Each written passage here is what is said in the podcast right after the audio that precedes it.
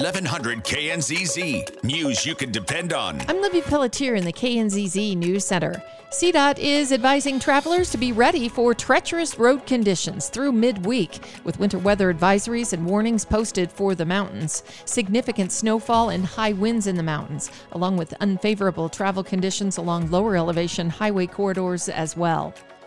A state investigation of Mind Springs Hospital in Grand Junction is finished, the hospital fixing problems identified by inspectors in October. The Denver Post says Medicaid payments are still on hold, while alleged fraud complaints from two former employees are investigated. CEO John Sheehan at the helm since August says Mind Springs Health can now focus on priorities like speeding up access to outpatient therapy and analyzing where hospital care can improve. A recount is still underway in the third congressional race. Lauren Boebert, the presumptive winner.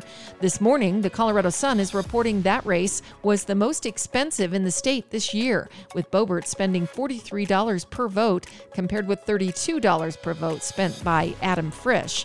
Boebert and Frisch each individually spent more than all of the candidates in Colorado's seven other House races combined.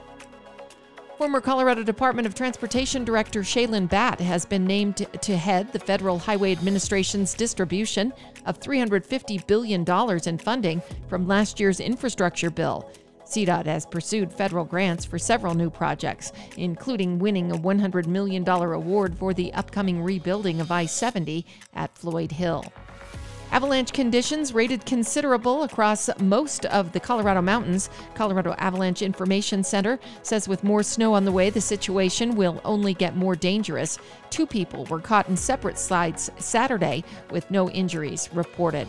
I'm Libby Pelletier in the KNZZ News Center.